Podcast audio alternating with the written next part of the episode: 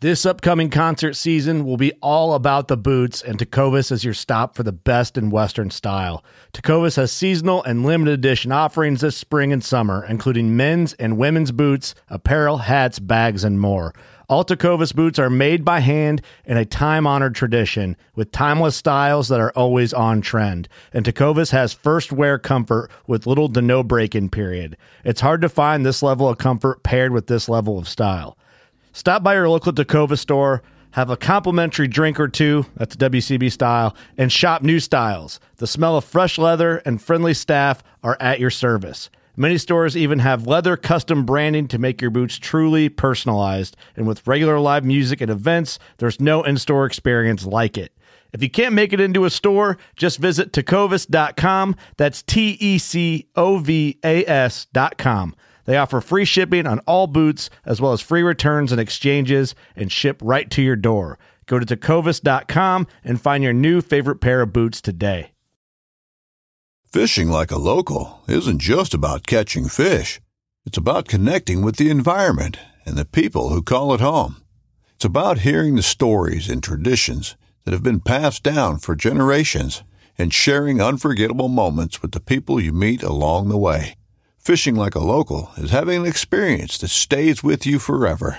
And with Fishing Booker, you can experience it too, no matter where you are. Discover your next adventure on Fishing Booker.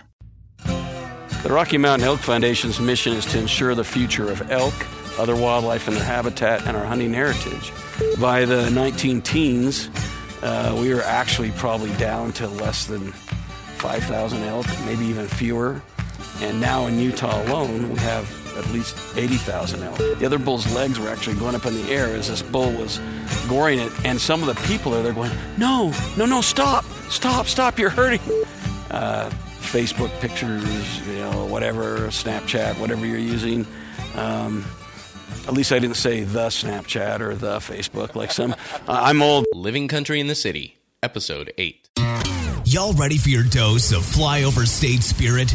Straight from the concrete jungle? Well, put down your latte and pull on your boots. It's time for Living Country in the City. Thank you, everyone, for joining us for another episode of Living Country in the City here at the International Sportsman's Expo in Salt Lake City, Utah.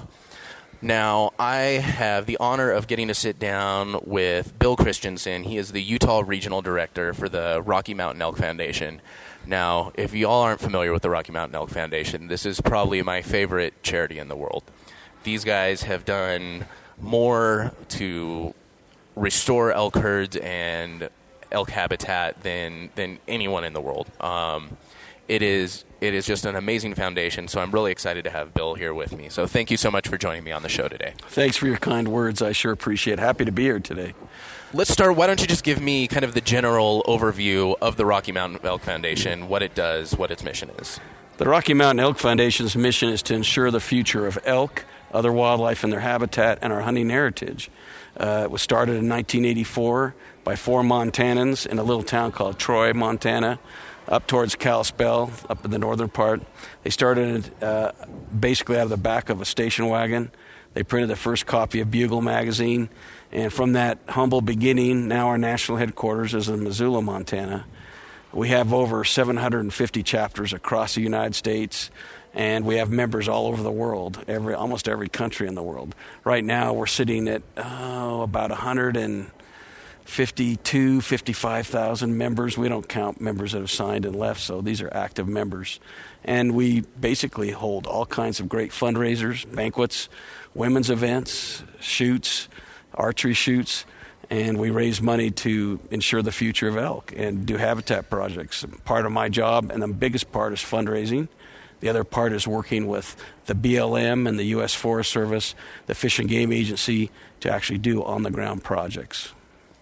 So you say on the ground projects. What what kind of projects do uh, do you participate in? Do you work with with those groups for? Well, Utah, being a dry state, we do water projects, water catchment systems to provide water for wildlife. We call those guzzlers. Basically, they're just a, a tank that's partly underground with an apron, and when there's a big rainstorm or gully washer, instead of it going into the ground or disappearing, it goes into the underground tank, and there's a little guzzler, there's a little trough outside that allows wildlife to drink. That's a big thing in dry states. We also do controlled burns and reseedings. We work with the Forest Service and the BLM to actually burn. Uh, sometimes we've kept burning from happening.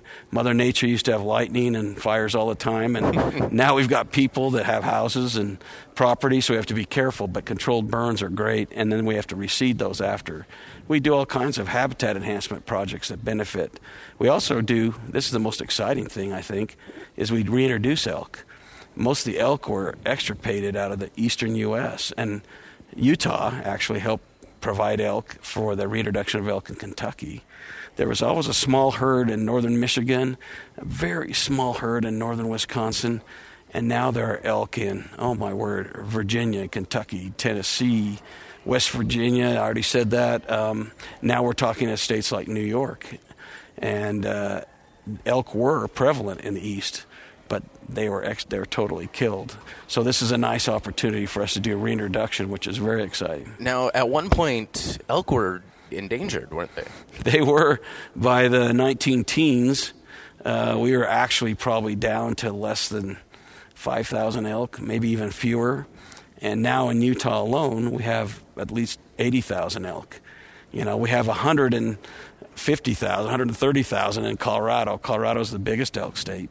But all, even, and of course, for my California friends, we can't forget Tule elk. Yep. That's a separate subspecies. Uh, they're really cool. I mean, they, they, they live in kind of the wet, swampy areas of some of the forests near the coast, and they're exciting animals too. And that they were almost totally gone. You were, we're talking less than 100 animals at one time, and now there's a good, healthy group of Tule elk. Well, you know, and that was a big surprise for me. Is you know, once again, when you think hunting, you you know, California is not necessarily the first state, at least not for big game hunting, that you think of.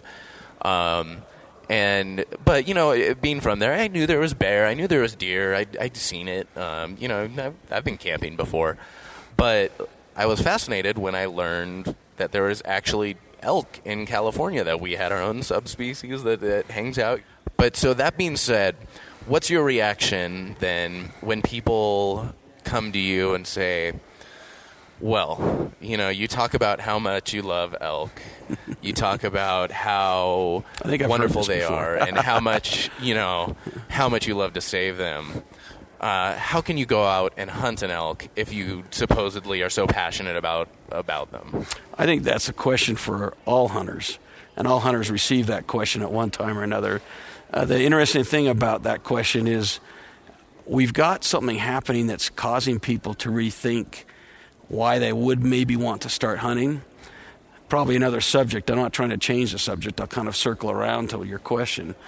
But people want to know where their meat comes from. They want to have an organic source of, of, of, of red meat, and red meat that is low in cholesterol, low in fat. And what we're finding, and what's surprising, we, we always talk as hunters, we go, we need to keep our youth involved in hunting. I think I might disagree with that. I think that I think that uh, the millennials, I think other groups are saying, you know what? I don't care about this so called trophy honey. I don't care about that. But I want good, healthy food. I want to know where my food comes from. So I think that's part of it because most hunters I know, especially with elk, they're so good to eat. Oh, yeah. I, I, they're tasty. And I think that food is a major part of it. And also, we learned, I guess a lot of us would say we're like Theodore Roosevelt the great conservationist who basically started the Forest Service with Pinchot and others. He's our ideal. Yeah, he went out and killed animals. He actually was an amateur taxidermist. He did all kinds of things. But he understood real clearly that if hunters didn't step up, they'd go. Because we had people subsistence hunting, killing animals to eat. We had market hunters that were making money commercially uh, we all have heard of the story about buffalo and passenger pigeons.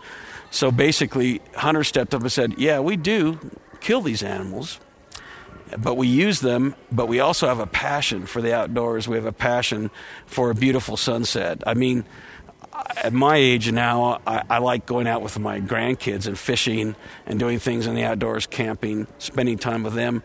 The, the kill has become way less important. I think now I would say the reason why I love elk and the reason why I still hunt them is because of the great, majestic animal they are, because I respect. Uh, I, I respect their habits. I respect the way they I like the way they breed. We just listened to a great elk calling contest. It's exciting. So for me, it's a passion that won't go away. And I don't need to even hunt elk anymore to appreciate wildlife. And most hunters are the same way. I mean, I, I've stopped hunting before and found fossils. There's a place up where I like to hunt. I found, oh, these are great, you know, horn coral fossils. And uh, I, I was a little bit of a rock, rock hound when I was a kid. And all of a sudden I stopped thinking about hunting. I wanted to find these fossils then that backpack got kind of heavy. Oh, these rocks. But I'll tell you what, there's lots of reasons to be in the outdoors, and hunting is just an excuse. But there's something about an adrenaline rush when that big bull bugles and you feel that chill go up your spine, you know. And that passion, that excitement is why I feel like I hunt, and it's why I care so much. Well, you know, and there's definitely something to be said uh, for the difference between just being a passive observer of nature, which is there's nothing wrong with. Nothing there, wrong, and all. it is a beautiful thing. It's a healing thing. It's it's an amazing thing, but being able to take part in nature, take part in the life, and if you're successful enough, the death of a of, a, of an elk, it, it, just connects you with something. I feel like that uh, that you don't always get as a passive observer, I and agree. it it just it connects you with other hunters. It connects you with that primal instinct that that we all have from our from our ancestors. You know, we it's we in our DNA. I think, yeah. We wouldn't be here if it wasn't for hunting. At at some point or another, you know, whether it's someone in a loincloth throwing a spear at a mammoth. Hmm. Um, we're all here one way or another because of hunting. Taking a life is a responsibility. Uh, an animal's life, you know, of course, is still a huge responsibility.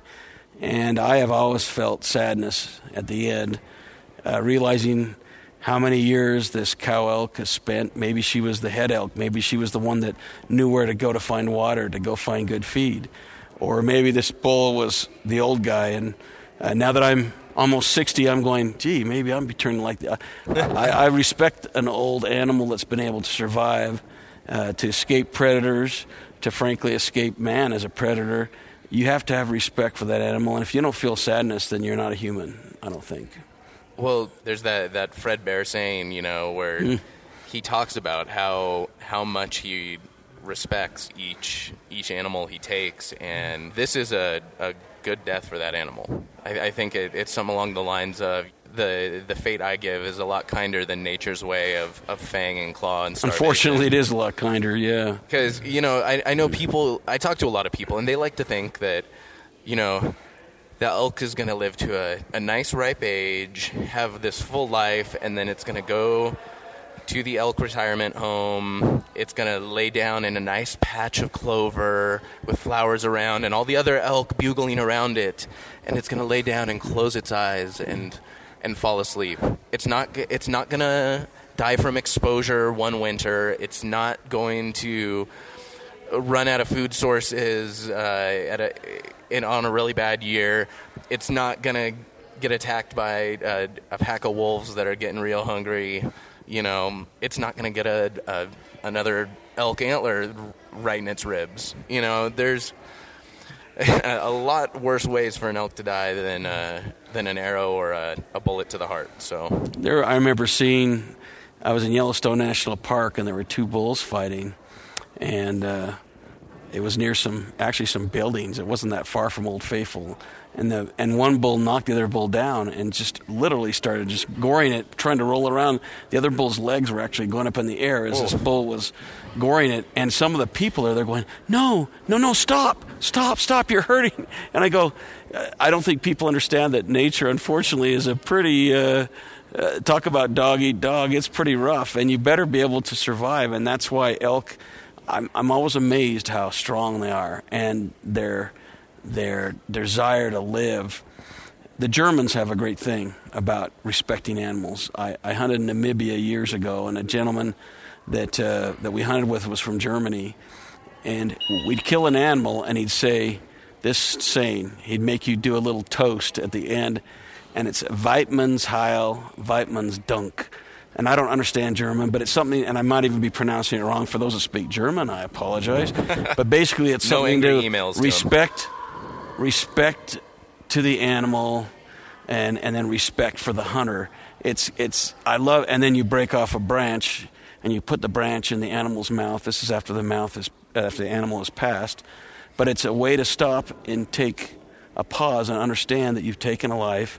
And it's also a way to respect the animal. Native Americans did something similar. They usually did. I mean, they considered wildlife and, and the game they hunted as their brothers. They called them their brothers. So I think that man's always had a respect for wildlife. I think the secret is, whether you hunt or not, is understanding that deep, deep responsibility we have to respect and love nature and love wildlife. Uh, whether we decide to eat it or not eat it, or to chase it or not chase it. Well, you know, I think that is a very important point. Is that when you do take an animal, is you know, it's the world of social media. It's the world. I mean, I. I'm all over it, and I know the first thing you want to do is you want to get in there, you want to get behind those antlers, and you want to get those pictures. And but I think it really is important to take that moment and and pause and think about what you've done and consider the impact it has, and which is not not necessarily. Sometimes as hunters, we're our worst own enemy. We don't understand how what you basically have in, in the United States is 10% of the population hunts, 10% is totally anti hunting under any circumstance, and there's this 80% in the middle. And hunters often forget, and I'll be the first one to criticize some of the outdoor television shows that are on that you're not showing proper respect for animals, and I think that's an issue. Shane Mahoney, a great man who I respect greatly, and if you ever go online and look up him and learn about him, he's a big proponent of what's called the North American Wildlife Management Model. In comparison to the old European model, which was the king's dare, and it's owned by the aristocracy. But in the United States, we all own wildlife. It belongs to all of us. It's a public thing. And my advice to those that hunt is show some respect. Remember that people are watching you, and you're going to be, be able to make them either people who may not hunt, but who understand the importance of hunting as a management tool, and and not make somebody who just totally says, "I hate hunters, I hate hunting," and a lot of that comes from the way we are perceived. Uh, Facebook pictures, you know, whatever, Snapchat, whatever you're using. Um, at least I didn't say the Snapchat or the Facebook. Like some, uh, I'm old, but I, I still. But I got to tell you, I think that that's a responsibility that hunters have, and we're kind of in a little bit of a competition with anti-hunters for the heart and soul of the bulk of the American people. And I think hunters need to stop and see what they're doing and say, "God, maybe I need to change a little bit of what I'm doing." and it's it's a tough thing definitely because you you want to be able to share that and you don't want to say you're kind of compromising too much and, and kowtowing to the the antis. But you also have to realize this is the world we live in too and w- the things we do have can have a very very high impact on on policy. Like i mean a few photos can make a huge difference in the policy of a county or a state and you know suddenly suddenly that that picture that maybe maybe wasn't the best one is is the poster for uh, you know an anti-hunting campaign that somebody's running Everybody remembers Cecil the lion. I mean, Yep. uh, you better you, you need to think before you. I, I, I think before you, you you publicize what you do, and you know I don't have anything against somebody who uses the term trophy hunting, but I could see why part of the eighty percent of the people out there might say, I don't understand that. Um, I honestly believe this new move towards an organic food source is really one of the best reasons to hunt and one of the best reasons hunting is going to persevere and maybe grow because like i say I, it's not just our youngsters i'm talking about people that are in their 20s and 30s are starting to go hey, I mean, they'll look at me and go, God, I don't want to be fat like that guy. I, I, I want to be healthy. And, you know, I eat mostly, my red meat mostly is elk.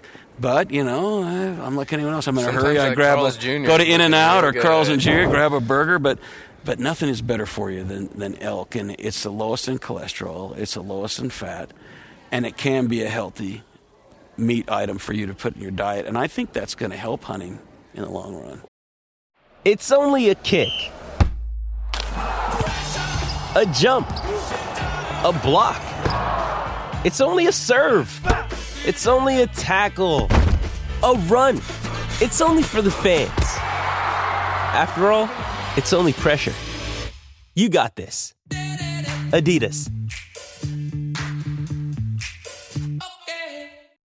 Jewelry isn't a gift you give just once. It's a way to remind your loved one of a beautiful moment every time they see it. Blue Nile can help you find the gift that says how you feel and says it beautifully with expert guidance and a wide assortment of jewelry of the highest quality at the best price. Go to BlueNile.com and experience the convenience of shopping Blue Nile, the original online jeweler since 1999. That's BlueNile.com to find the perfect jewelry gift for any occasion. BlueNile.com. Well, you know, and you pick up one of those Steve Rinella books, you Yeah. get you got an infinite number of fantastic recipes. To That's actually Must be getting close to dinner. I'm starting to. I'm starting to. I'm, we're sitting talking about this. I'm like, I'm looking at my watch, thinking, anybody, anybody had a freezer full of elk Yeah, here? I maybe mean, we had we a- the, the hunting Go home and see if my wife has so, some elk in the Traeger and see if we can eat something. Oh, That'd there be we good. go. There we yeah. go.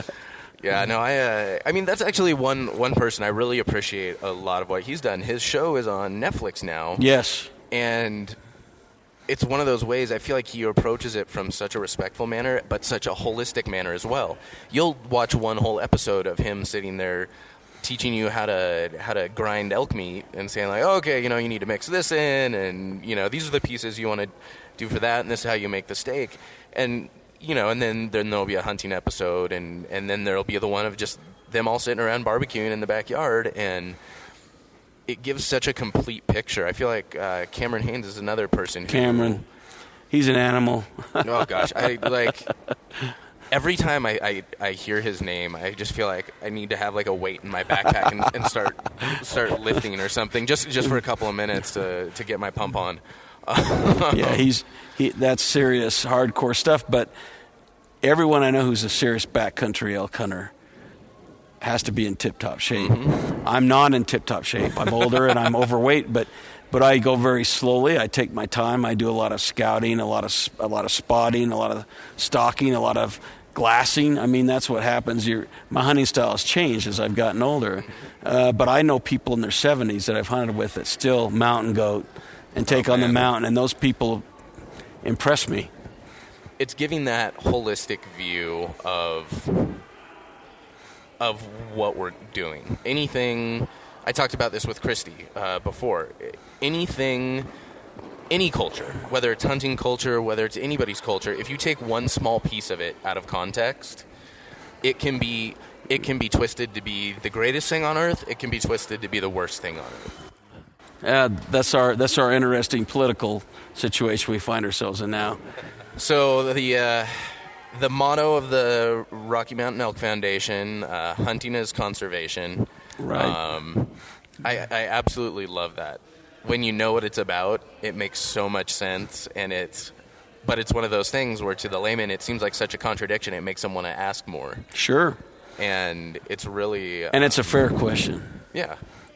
It's especially in in my podcast, Living Country in the City, it's it's all about people like me who come from a background that's not as exposed to stuff like this and a lot of people come up to you and oh what's this whole hunting thing about, you know, um, not in a negative way, but just in a curious I've never been exposed to this except for, you know, watching Christopher Walken in Deer Hunter or something like that and Wow, that uh, yeah, that's that's a tough uh, that's a tough way to learn about hunting. yeah, that through was uh, through Hollywood. That's rough. Once I, it, it, it's kind of funny. I actually just watched that recently after after learning a bit more about hunting, and I'm like, this movie's bizarre. a lot of hunters watch watch a movie that, that shows hunting and it's usually some slobby person who is throwing beer cans beer cans out and and take shots without knowing what their target is and I hear a sound in the bushes boom you know you're going god what an idiot um, there's always a minority of people like there is in any group of people that are unthinking or ignorant but from my experience, hunters are qualified. They do a good job. They understand hunting inside and out. They've spent the time. They've done their homework. They understand it. So, if people want to get involved, uh, really want to help out with the mission of the Rocky Mountain Elk Foundation, what's uh, where can they start? Easy. Go to our website, elkfoundation.org or rmef.org or rmef.com or or hunting is conservation. Hunting is con- yeah. You do any of those, any of our uh, our uh, our uh, our little mottos or sayings that are all copyrighted, but you can go to anything. Uh, one eight hundred call elk for the old time people that like to use a phone still. Uh, that's right. Yeah. Hopefully it's not a, a rotary phone, but you never know. I still remember those very clearly, but it's real easy. RMEF.org, elkfoundation.org. So, what, what opportunities are out there for people that want to help? There's a lot of opportunities. Well, we have our fundraising, of course, which is fun. We put on banquets and fundraisers. We put on uh, clay shoots, trap shoots, archery shoots. Archery shoots are an area that have really grown, especially in Utah. We do uh, on the ground projects. Every year in Utah, we have at least two or three projects. Lately, they've been mostly water projects, installing those water guzzlers I talked about earlier. Okay. That's a lot of fun. I mean, kids can help. Um, that you can actually complete with a group of people a guzzler in one day. And you can go back time and time again on the forest or on the BLM or if it's on state state ground or state or park land and you can see and a lot of those guys the biologists will put cameras on them and they will send you pictures mountain lions bears birds of all kinds elk deer if there's moose in that area whatever but you put a camera up there and you see what comes into drink it's fascinating and people can take pride in doing a hands-on project that's really exciting. And now, and so there's so many hands-on opportunities. There's there's donation opportunities. Um, if you don't mind my asking, um, do you know what what uh, as far as donation wise, uh, general percentages that go? Sure, we we have to comply with national accounting practices. We're the only hunting conservation group that is has a four-star charity navigator rating, which is an independent rating service. That's nice for us, and we we can say that depending on the year, it's 89 to 91 cents of every dollar goes towards mission. Now, people go, what does that mean? Well, it's the on the ground stuff, all right. All the projects we do with the Forest Service, BLM, Fish and Game on our own. We do conservation easements with landowners on large tracts of land. We occasionally do acquisitions, but not too often. Uh, the bottom line is, is part of my salary, believe it or not, because I do projects, is considered mission. I'm not an accountant, but you have to, yeah, the national accounting practices have to be followed. But we can say we put 89 cents to 91 cents, depending on the year, of every dollar on towards our mission. Now uh, we have the website. Um, you guys are on social media. Uh, we'll link to all of these sites, all of the social media on our show notes page. Um, any other final closing thoughts for sure. uh, for our audience here? Well, first of all, remember you can watch us uh, on the Outdoor Channel. We've got Team Elk. It's not your usual hook and bullet show. You'll find interesting. Uh, it's usually archer hunting. Sometimes it's rifle hunting. Okay. But we have kids. We have different types of people, and the kill is not the prime. We often go without a kill, different than a lot of shows. So please tune in and do that. Feel free to get involved. Every state, almost every part of California even Southern California has chapters for the Elk Foundation. Give us a call. Get on, go online, send a, a message to us or an email. We'd love to have you join with us. It's an open to everybody. Fantastic. Well, hit up rmef.org, sign up, get a membership, get get your hands on a Bugle magazine, find a way to get involved. This you you could not be putting your time or your money towards a better charity. Bill, thank you so much for taking the time out of your day. I know you're busy with everything going on, so I appreciate you uh, you taking a few moments. My pleasure. Thanks, my friend. Appreciate you. Hey, y'all, that's going to do it for episode eight of Living Country in the City. Another big thank you to Bill for taking the time out of a very busy day to sit down with me and talk about the Rocky Mountain Elk Foundation. Honestly, folks, take a minute to read up on the Rocky Mountain Elk Foundation, sign up for a membership, get a subscription to Bugle Magazine if you can. Otherwise, just find a way to get involved, support, spread the word. Find all of their info on the show notes page at livingcountryinthecity.com slash eight. And in the meantime, stay country, y'all.